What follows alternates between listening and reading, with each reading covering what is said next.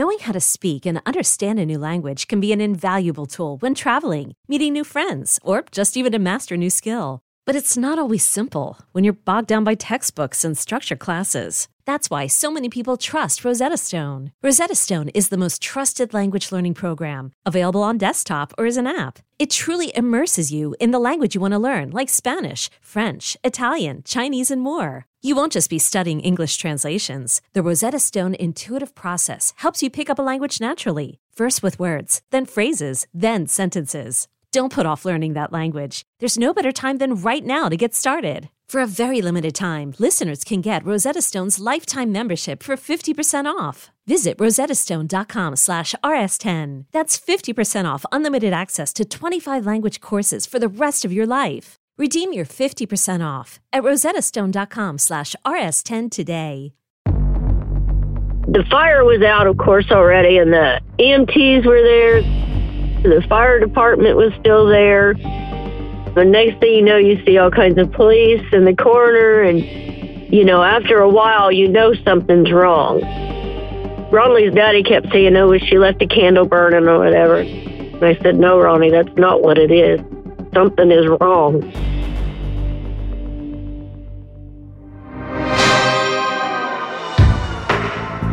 On the evening of April 14th, 2004, 24 year old Ronlee Ratliff drives from her small apartment in Mooresville, Indiana, to a vacant house on rural Dayhuff Road, 10 minutes southeast of town. The house belongs to Ronlee's mom and stepdad, and Ronlee's been staying there alone while her landlord makes some repairs. She plans to move back into her apartment the next day and is looking forward to sleeping in her own bed again. But tragically, she never gets the chance. In the early morning hours, an unknown assailant pays a visit to the house, and Ronlee doesn't live to see the light of day.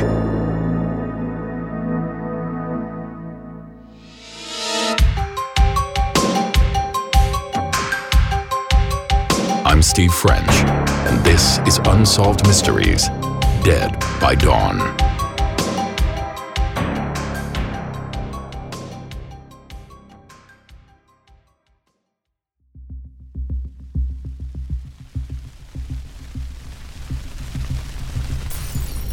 Fire was reported at about 6:30 a.m. by a neighbor who had came out to leave for work. He noticed that there was smoke coming from the residence. He alerted his wife to call 911. He then went to the residence and seen that there was a car in the driveway. He attempted to gain entry into the residence and awaken anyone that might be in there. He was unable to do so. He said that the door was extremely hot. By that point in time, the fire department was on their way. Dan Downing is the captain of investigations for the Morgan County Sheriff's Office in Mooresville, Indiana. He began his career with the department in 1997 as a crime scene investigator and was promoted to detective in January of 2004. The fire on Dayhuff Road was one of his first cases as a lead investigator. After the fire was extinguished, then they were doing a search of the residence and they located a body. It was just prior to 7 a.m., and I was contacted by my supervisor at the time who informed me that there was a fire related death in the northeastern portion of our county, and he requested that I respond to the scene. When I arrived, of course, there was a great deal of emergency activity going on. Once I made my way into the scene, it was very apparent to me that this was not a fire related death, that this was a homicide. The evidence was particularly visible to me, but it also appeared that the fire had been set after the crime had occurred, probably in an effort to cover up the crime itself.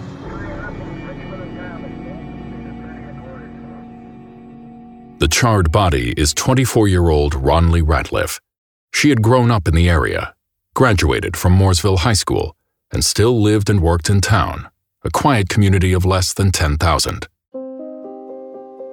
Mooresville, Indiana, basically is a community that is directly south of Indianapolis, Indiana. It's more or less a bedroom community. Most of the folks in Morgan County travel to Indianapolis for work. We averaged about four homicides a year during that time period, so our homicide rate was extremely low. We mostly had property crimes, and we also, of course, had some personal crimes, but homicides were not high ranking as far as our number that we had during that time period. With the house established as a crime scene, Detective Downing begins inspecting Ronlee's body for any clues that might reveal how or why she was murdered. Ronlee's body was laying face down on the floor in front of the couch in the living room area. She was wearing pajama pants and a t shirt. Her face was covered with some cloth and she was partially nude. There was a theory that she was possibly sexually assaulted due to her being partially dressed. However, the autopsy examination found that she was not sexually assaulted. So we believe that being partially nude at that point in time occurred during a struggle prior to her death. Robert Allen, Ronlee's stepfather, arrived shortly after Detective Downing. He owns the house along with Ronlee's mother, Sandy, but they haven't lived in it for several months. Robert is able to identify Ronlee's body and her car in the driveway. He tells investigators that she's the only person who should have been in the house that night. The family would use the house occasionally on weekends to have get togethers. They would use the lake behind the residence and things like that, but no one was actually staying there until Ronlee moved in there while her apartment was being remodeled. She had only been there a couple weeks prior to her death, and this was actually supposed to be the last night that she stayed at this residence before returning back to her apartment in Mooresville. It doesn't take long for news of Ronlee's death to reach her aunt, Kim Sink, who immediately races to the scene. Kim was like a second mother to Ronlee when she was growing up, and the sudden loss is devastating. A friend of mine, she came and picked me up, and we went out there to the house. When they pulled her out, covered up like that, I was just destroyed. We were pretty close. I'd always had her growing up, spent a lot of time with her, and we went camping. I took drive-ins and cookouts and spend the night. She had long hair, kind of a sandy blonde. She had pretty blue eyes and still had her big cheeks that she was born with. She's very pretty. When she smiles, you can't help but smile with her. She was a typical young lady. She wanted everything that everybody else had. She wanted love and she wanted warmth and she wanted trust. Ronlee liked to laugh, but she did more crying than she did laughing. Ronlee's childhood was a difficult one. Both her mother Sandy and her stepfather struggled with drug addiction for many years. Her mother's drug problems had a profound and damaging impact on the young and sensitive Ronlee. Ron Lee was more there for her mother than her mother was there for her, if that makes any sense. They had gotten arrested, Sandy, my sister, and her husband. And that was the first sign that I really had of all that drug use and stuff. And then I could tell from that point on, it was just horrific. I don't know all the extent. I know how bad my sister was. Her face looked horrible. She couldn't do anything. Sandy was rude and mean to Ronlee. If she had anything to say to Ronlee, it was usually not in the most positive way. He was always critical of Ronlee, but Ronlee, she just bared through it her mom was basically the big issue towards the end of her life. That was pretty much all she thought about for several years was just trying to get her mom back. All she wanted was her mom better.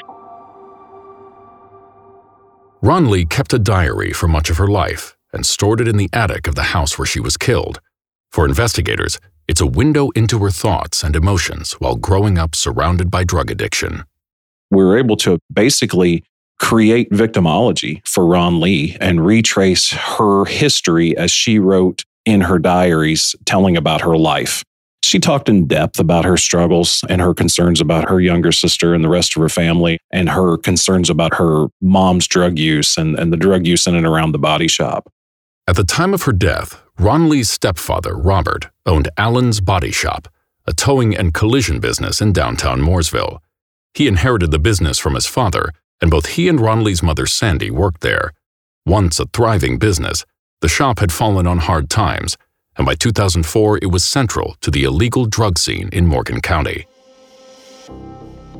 We do have information and evidence that there were individuals in the body shop and around the body shop that were dealing in drugs at that point in time, and that there was a lot of drug activity that was going on at the family body shop.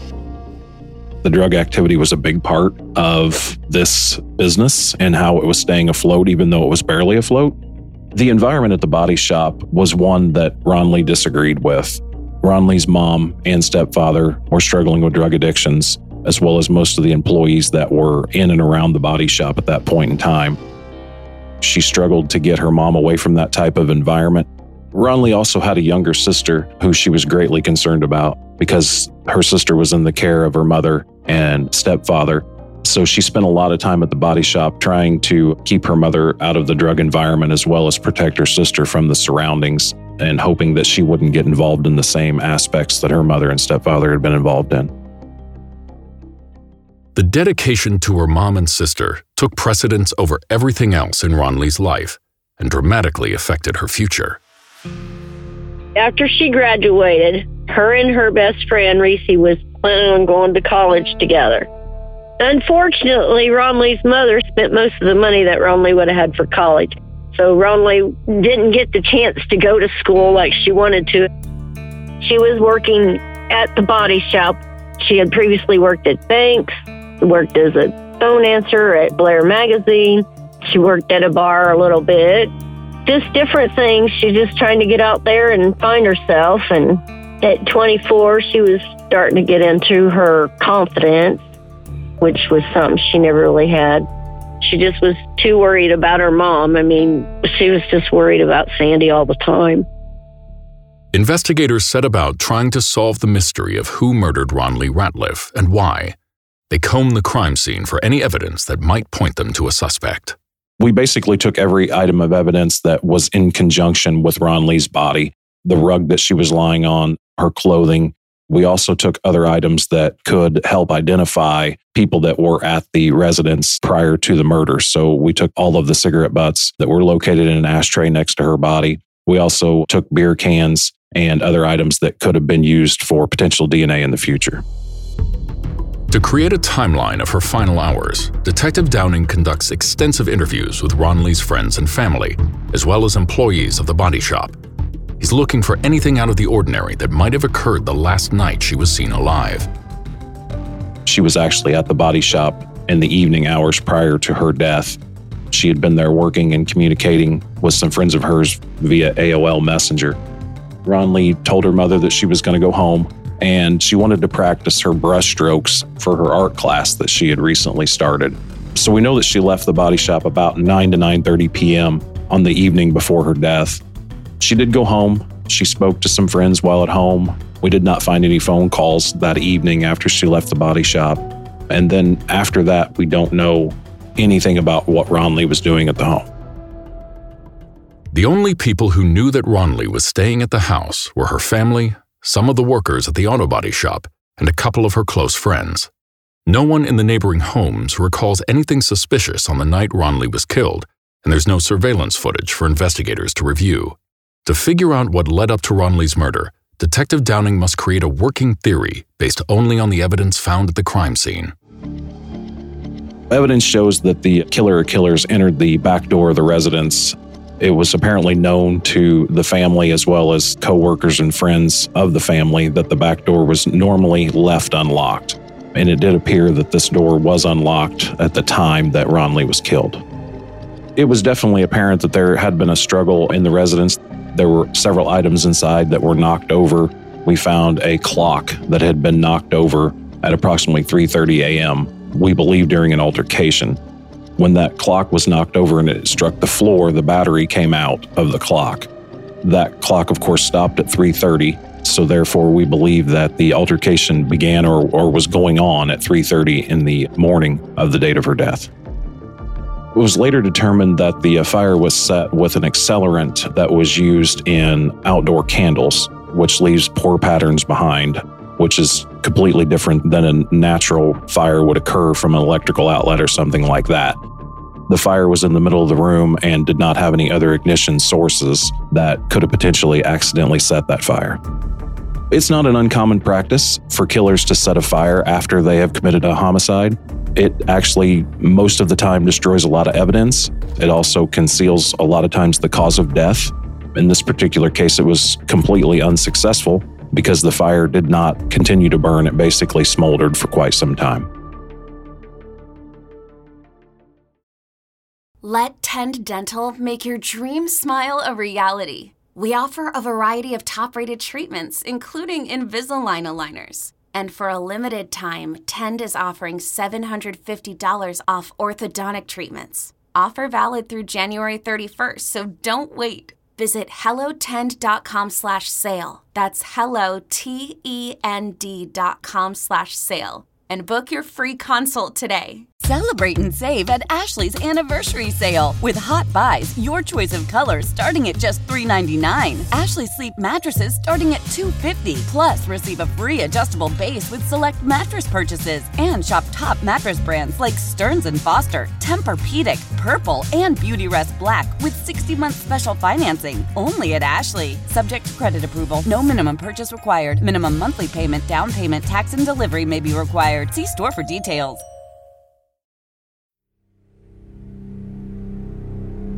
Hoping to generate leads, investigators used the local news media to alert the public about Ronlee's murder. They also set up an anonymous tip line and received plenty of leads, but none that lead to Ronlee's killer. Of course, early on, we had lots of tips that came in.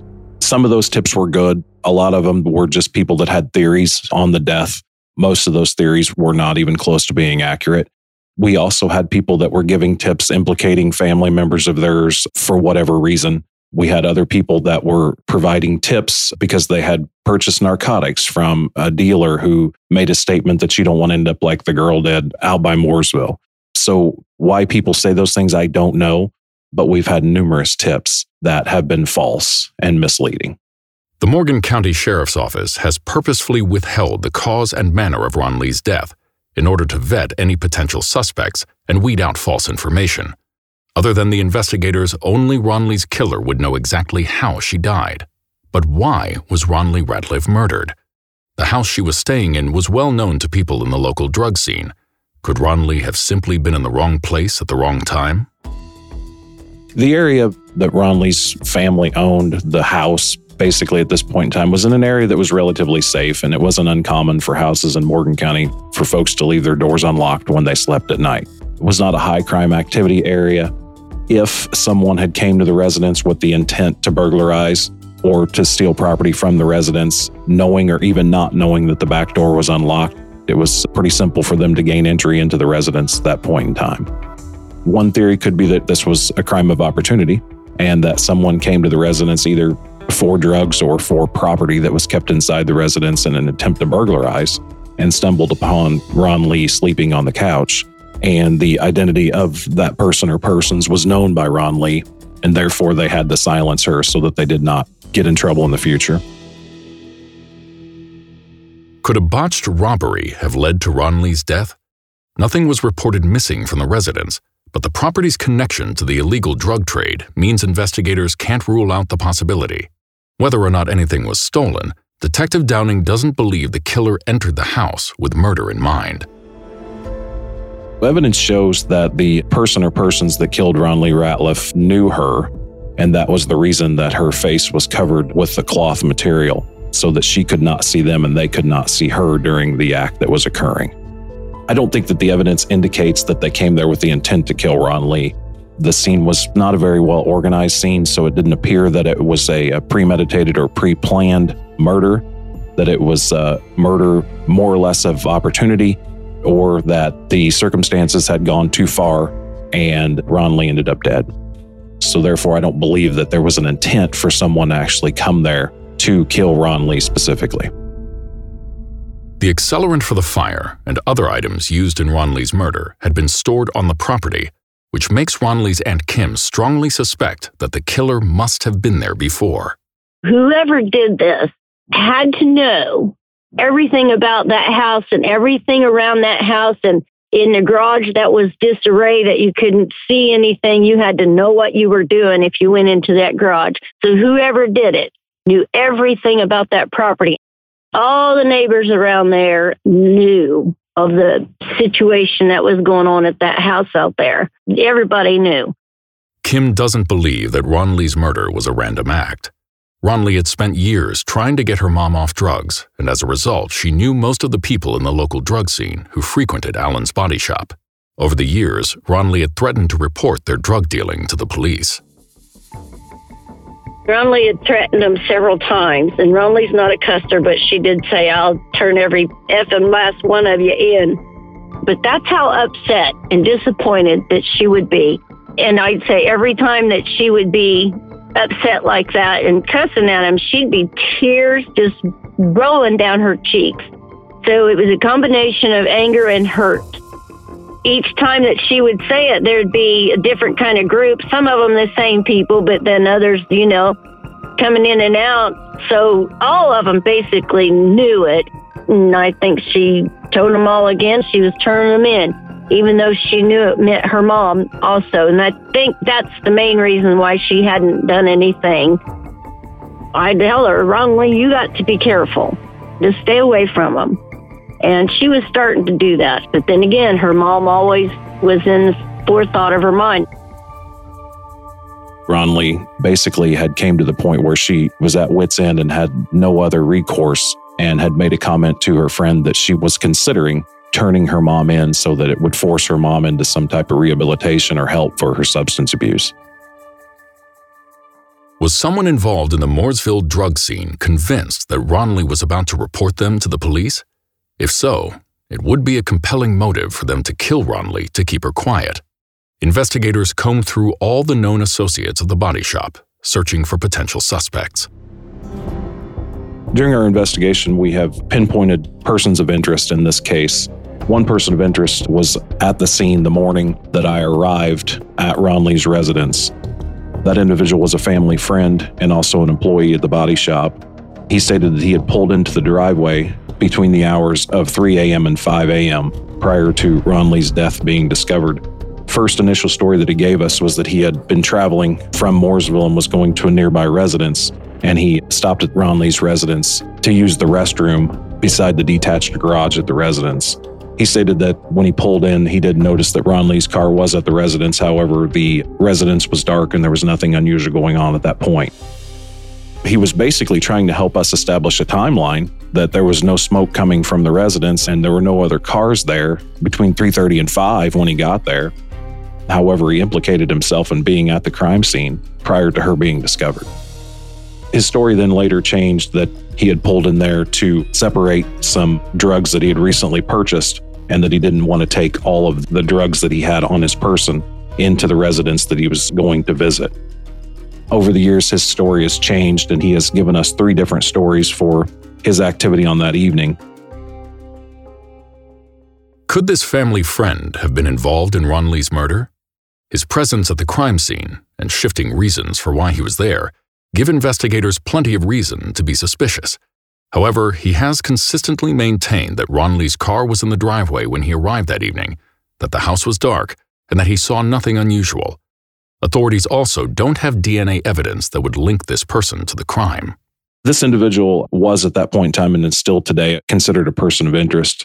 His DNA was found inside the residence. He's cooperated, he's given us his DNA.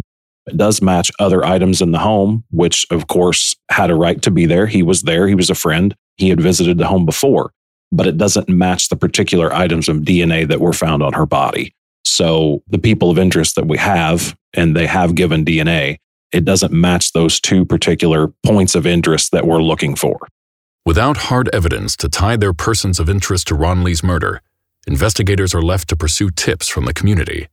But in a small town like Mooresville, there are many reasons people with information might choose to keep it to themselves. Early on, it was pretty difficult to get people to talk to us about Ronlee's murder, basically because a lot of them had drug involvement. They were concerned about themselves getting into trouble for their drug use and or involvement with the body shop and or people surrounding it. We also had some issues where people were afraid of individuals that had been employed at the body shop and afraid of any type of retribution that may come from them talking.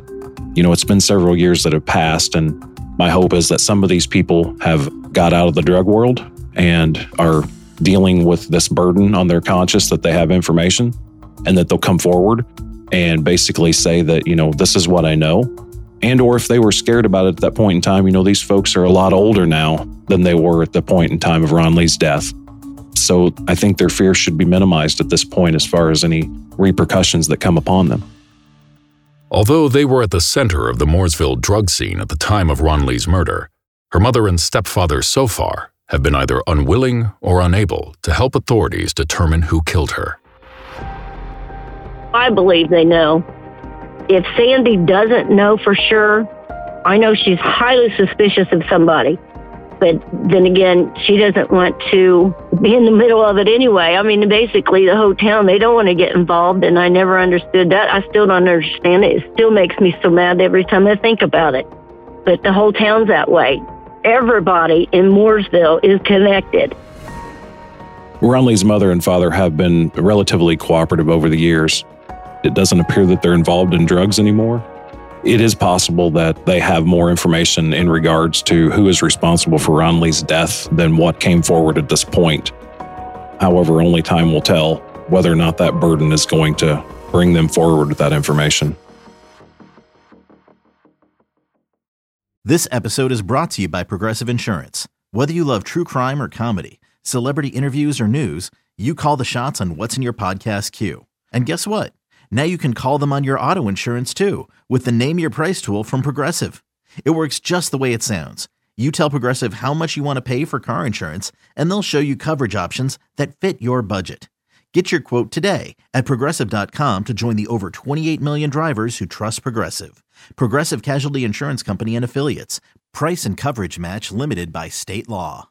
Knowing how to speak and understand a new language can be an invaluable tool when traveling, meeting new friends, or just even to master a new skill. But it's not always simple when you're bogged down by textbooks and structure classes. That's why so many people trust Rosetta Stone. Rosetta Stone is the most trusted language learning program, available on desktop or as an app. It truly immerses you in the language you want to learn, like Spanish, French, Italian, Chinese, and more. You won't just be studying English translations. The Rosetta Stone intuitive process helps you pick up a language naturally, first with words, then phrases, then sentences. Don't put off learning that language. There's no better time than right now to get started. For a very limited time, listeners can get Rosetta Stone's lifetime membership for 50% off. Visit rosettastone.com slash rs10. That's 50% off unlimited access to 25 language courses for the rest of your life. Redeem your 50% off at rosettastone.com slash rs10 today.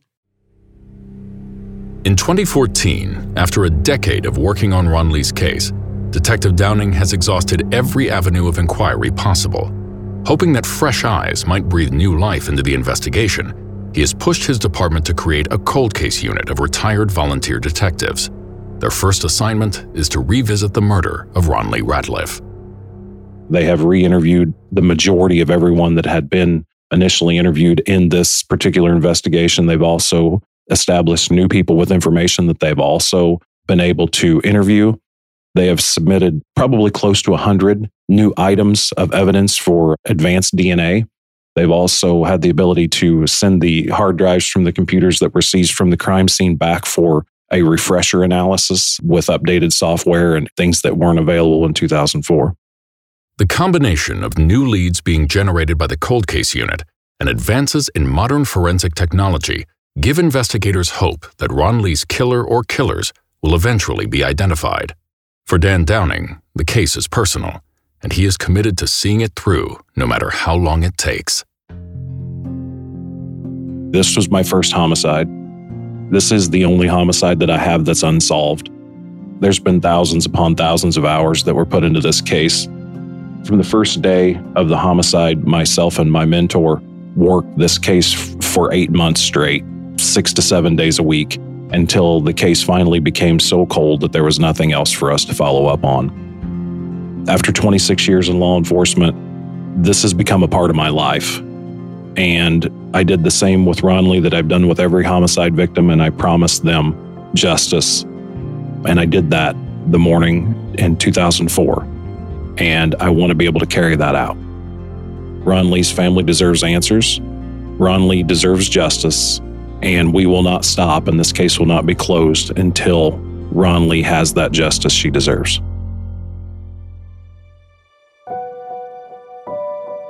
Nobody deserves what they did to Ronlee.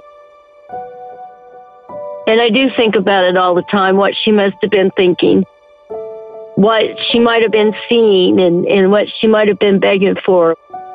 And it hurts me to know that she hurt like that. What keeps me going is I see Ronlee's face, and I see her smile, and I see her say, Aunt Kimmy, every moment of every day. And I refuse, I refuse to let Ronlee die in vain. Ronlee was very much loved. She was very loved, and she's missed. I miss her. I think about her all the time. I miss her so much.